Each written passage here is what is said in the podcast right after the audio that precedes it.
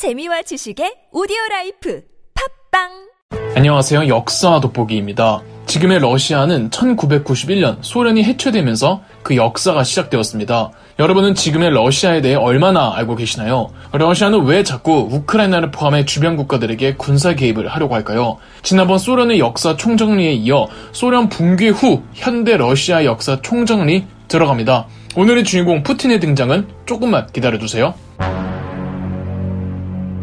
1991년 소련의 마지막 최고 지도자 겸 서기장이었던 고르바초프가 소련의 해체를 선언했습니다. 그러나 이 선언은 고르바초프가 자발적으로 원했던 것이 아닌 일대 대통령이었던 옐친이 고르바초프를 압박한 결과였죠. 고르바초프는 1980년대 소련의 붕괴된 경제를 회복시키기 위해 이 소련 경제 문제의 근본적인 문제가 당의 부정부패라고 인식하고는 글라스노스트 페레스트로이카라는 개혁 개방 정책을 부르짖었습니다. 고르바초프가 적으로 삼은 건 소련의 묵은 기득권들의 부패였습니다. 당연히 지나치게 급진적이었고 당 지도부나 군 강경파들은 고르바초프의 정책에 엄청난 반감을 샀습니다. 여기에 소련에 소속되어 있던 동유럽 및 시베리아 국가들의 독립운동이 잇따라 일어나며 소련은 카오스 그 자체였죠. 단 고르바초프는 소련의 개혁 개방을 부르짖었으나 소련 소속에서 독립국들이 나오며 소련이 해체되는 것을 원치는 않았습니다. 고르바초프는 소련을 개혁하려고 했지 소련을 해체시키려는 게 아니었으며 연방 자체는 유지하려고 했습니다. 1989년 2009년 고르바초프는 주석이나 서기장이 다스리는 국가가 아닌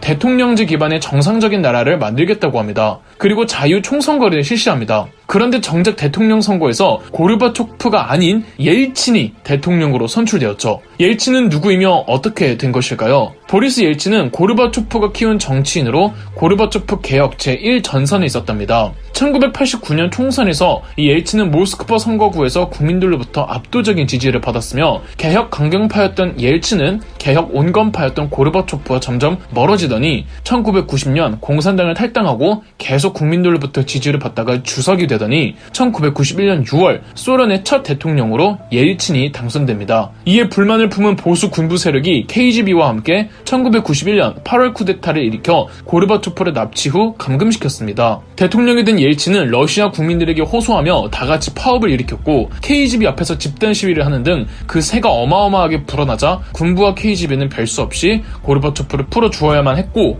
그들의 국가 비상사태위원회도 해체시켰습니다. 종교계 국제사회 외교관들 전부 옐친을 지지해 주었거든요. 그리고 군부와 KGB 내에서도 고르바초프 지지파들도 좀 있었고요. 이렇게 8월 쿠데타가 끝이 나고 고르바초프가 돌아왔으나 이미 모든 권력은 옐친에게 넘어간 상태였습니다. 옐친은 1991년 12월 우크라이나, 벨로루시, 카자흐스탄 수상들을 만나 독립을 약속해 주었고 이후 고르바초프를 압박해 소련 해체를 정식적으로 승인하였고 15개 신생 국가들이 독립했으며 옐친은 소련의 대통령이 아닌 러시아의 초대 대통령이 되었습니다. 현 러시아의 시작이었죠. 러시아의 탄생과 함께 러시아의 국기도 이 소련 혁명이 일어나기 전 러시아 제국의 국기였던 흰색, 파란색, 적색, 3색의 국기를 부활시켜 공식 국기로 지정했습니다. 이 세 가지 색이 과거 찬란했던 러시아 제국의 범슬라브주의를 가리킨다고 합니다. 일단 여기까지는 스토리는 좋죠. 그러나 소련 해체 후 옐친 대통령의 정치력은 꽝이었습니다. 옐친 대통령 집권기의 재무장관이었던 가이다르가 시장주의 경제 개혁을 실시했는데 여태까지 공산주의 경제 체제를 유지해 오다가 급격한 시장주의 경제 개혁을 해버리니까 시장이 통제가 되지 않는 바람에 경제가 곤두박질 쳐버렸죠. 술 주정뱅이로 유명한 옐친은 대통령이 되니까 완전히 뭐 깡패가 되어버렸는데 옐친은 강력한 대통령의 권한을 주는 대통령제를 원했으나 소련의 최고회의가 이어진 의회는 대통령을 상징적 존재로만 두는 내각제를 원했습니다. 두 세력의 대립은 심해지다가 1993년 옐친은 의회를 해산시키고 군대를 동원해서 국회의사당에다가 대포를 쏴버렸습니다. 결국은 옐친은 이 대통령제와 내각제를 공존시키겠다는 이원 집정부제를 헌법으로 보장했으나 이는 형식상일 뿐 실질적으로는 대통령으로 권력이 집중되는 대통령제나 다름없었습니다. 대통령의 임기는 4년이고 재임까지는 인정, 3선은 안 되죠. 의회는 상하원으로 나누어 상원을 연방평의회로 하원을 두 마라고 부르며 이렇게 양원제를 지향하지만 실권은 미미합니다. 옐친은 재선에 성공은 했으나 여전히 경제는 내리막길이었으며 예전 공산당의 부정부패와 저항하던 옐친은 어디 가고 지금 국민들의 절반 이상이 가난에 헐떡이고 있는데 어, 지는 혼자 신흥 갑부들과 결탁해 있었죠. 어떤 전문가들은 90년대 러시아는 미국의 댕황 때보다도 더 심각했다고도 합니다. 1998년 러시아는 모나토리움이라는 이 채무 불이행을 선언하기도 했죠. 알코올 중독 예일치는 건강도 매우 나빴고 1999년 예일치는 느닷없이 TV에 나와 2000년부로 자신은 해임할 것이며 모든 권한은 총리였던 푸틴에게 넘긴다는 말과 함께 용서해달라고 하며 정치권에서 물러납니다.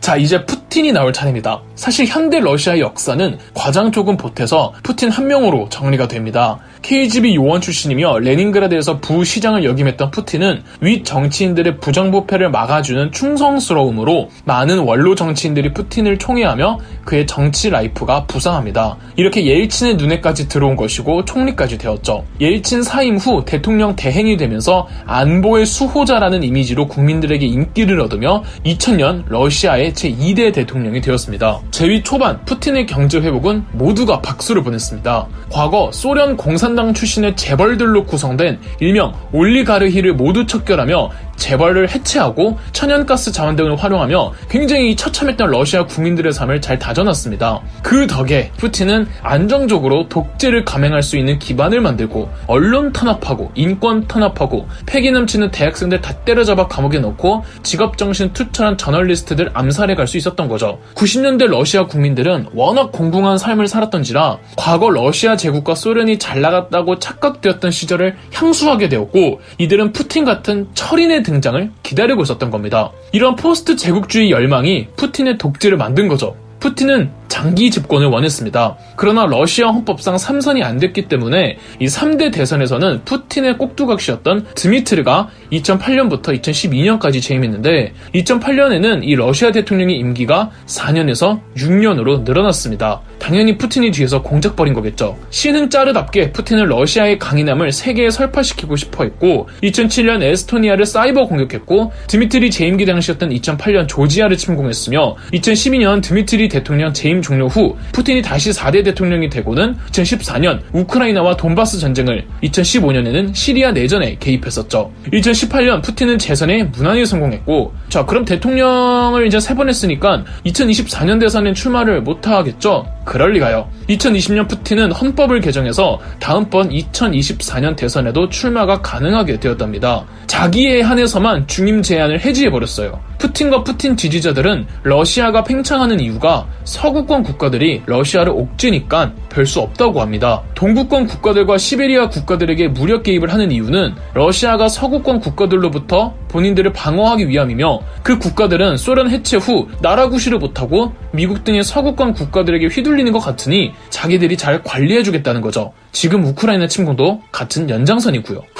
할 말은 많으나 하지 않겠습니다. 푸틴은 소련과 post 소련, 이 양가적인 속성을 모두 지닌 과도기적인 인물로 그래서 집권이 가능한 게 아닐까 합니다. 푸틴의 독재 명분은 확실합니다. 극단적 민족주의입니다. 극단적 민족주의는 어려움에 처해 있거나 그때를 기억하는 국민들을 단합하게 하고 지지 세력을 만들어주기 때문에 일종의 마약이죠. 푸틴은 계속 유럽 및 서구와 맞서 싸우는 이미지로 밀고 나갈 겁니다. 자기가 직접 모스크바 산불 진화 작전에 참여하거나 시베리아 호랑이를 마취총으로 그로기 만들거나 포구에서 험화하거나 마피아 조지거나 각종 스포츠 산업에 모든 걸 다 쏟아붓는 이런 대중적으로 상남자 이미지를 자꾸 드러내는 것 역시 강해지고 싶다는 러시아 국민들의 심리를 이용하는 거겠죠. 그러나 이런 푸틴을 지지하는 러시아 국 민들은 80년대 90년대 대혼돈의 소련 및 러시아를 겪었거나 기억하던 세대입니다. 지금의 20, 30대는 그리고 앞으로 20, 30대들은 이런 강력한 독재의 국가를 원치 않는 이 정상적인 국가를 원합니다. 푸틴은 이런 세대들 앞에서 장기 집권을 이어나갈 수 있을까요?